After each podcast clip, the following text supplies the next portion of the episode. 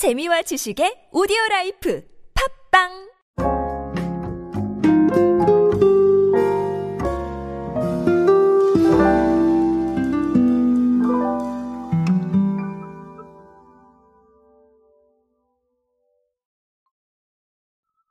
자, 오리온은 건강에 무척 관심이 많은 것 같아요. 어, 브랜드도 가지고 있고, 실제로 여기에서 variation도 굉장히 많이 하고 있다라는 부분들이 어, 눈에 많이 보이는데요.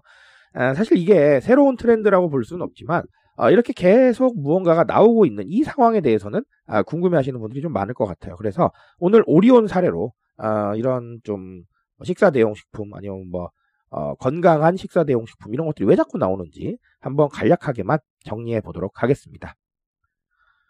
안녕하세요 여러분 노준영입니다. 마케팅에 도움되는 트렌드 이야기 그리고 동시대를 살아가신 여러분들께서 꼭 아셔야 할 트렌드 이야기 제가 전해드리고 있습니다. 강연 및 마케팅 컨설팅 문의는 언제든 하단에 있는 이메일로 부탁드립니다. 자 오리온의 아, 간편 식사 대용식 전문 브랜드죠. 마켓오 네이처. 자 여기가 oat 특화 제품인 오 그래놀라 oat 드링크 2종을 내놨습니다. 어, 보니까요. 어, 백미 대비의 칼슘이 8배, 식이섬유가 4배래요. 어, 그런 부분이 있고, 어, 190ml 제품 한 팩 기준으로 달걀 두 개 분량의 단백질을 함유를 하고 있고요. 당 함량은 최소를 했다고 합니다. 자, 그리고 100% 식물성 원료로 만들어 가지고요.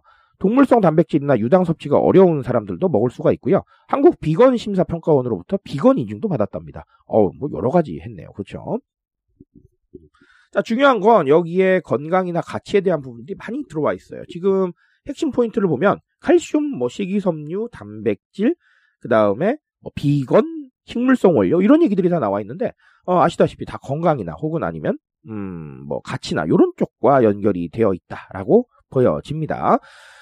자, 건강에 대한 거는 사실은 우리 정말 더 말이 필요 없을 것 같아요. 뭐 healthy pleasure니, 뭐 self medication이니 이런 단어들을 통해서 어, 트렌드를 표현을 하고 있는데 어, 건강에 대한 관심은 앞으로 한동안 계속될 것이다라고 저는 말씀을 드립니다. 왜냐하면 우리가 이미 코로나라는 걸 겪어봤고, 음, 이 건강이라는 게 자신을 위한 관심과 어떤 이런 소비에서 비롯되는 것이라서, 어, 결국은 제가 제 책인 요즘 소비 트렌드에서 강조했던 미코노미와 어, 크게 연관이 되거든요.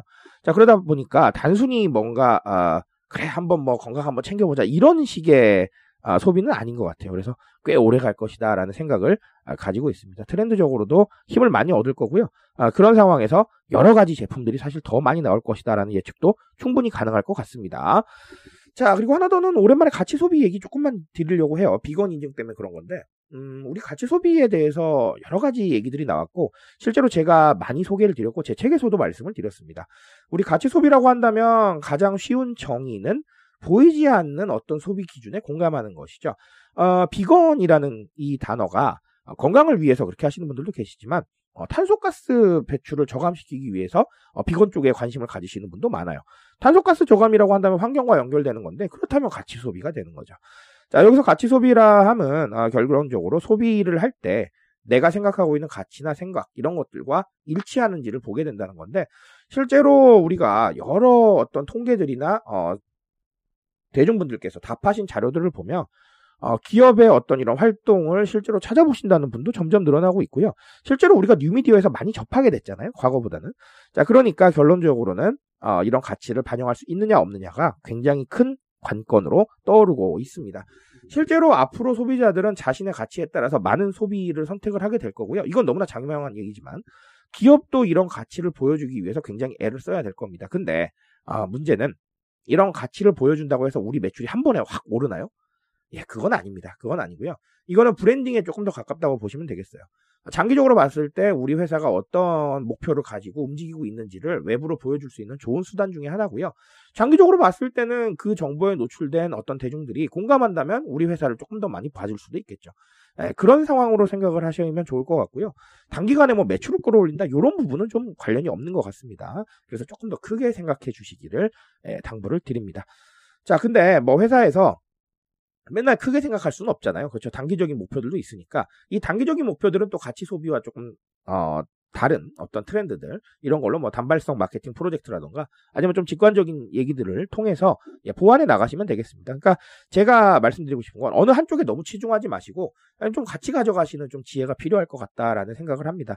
결국은 우리 오래 가야 되잖아요. 오래 가야 되는데 단발성으로는 오래 갈 수가 없습니다. 근데 반대로 가치에만 치중해도 오래 갈 수는 없어요. 단발성으로 좀 이렇게 매출이 오르는 부분이 없으니까요. 그러니까 두 가지를 같이 가져가시는 방식으로 고민해 주시면 되겠습니다. 자, 오늘은 어, 그런 이야기 정리 드렸고요.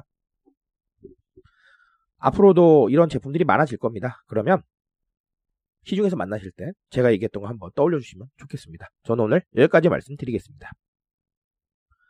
트렌드에 대한 이야기는 제가 책임지고 있습니다. 그 책임에서 열심히 뛰고 있으니까요. 공감해 주신다면 언제나 뜨거운 주식으로 보답드리겠습니다. 오늘도 인싸 되세요 여러분. 감사합니다.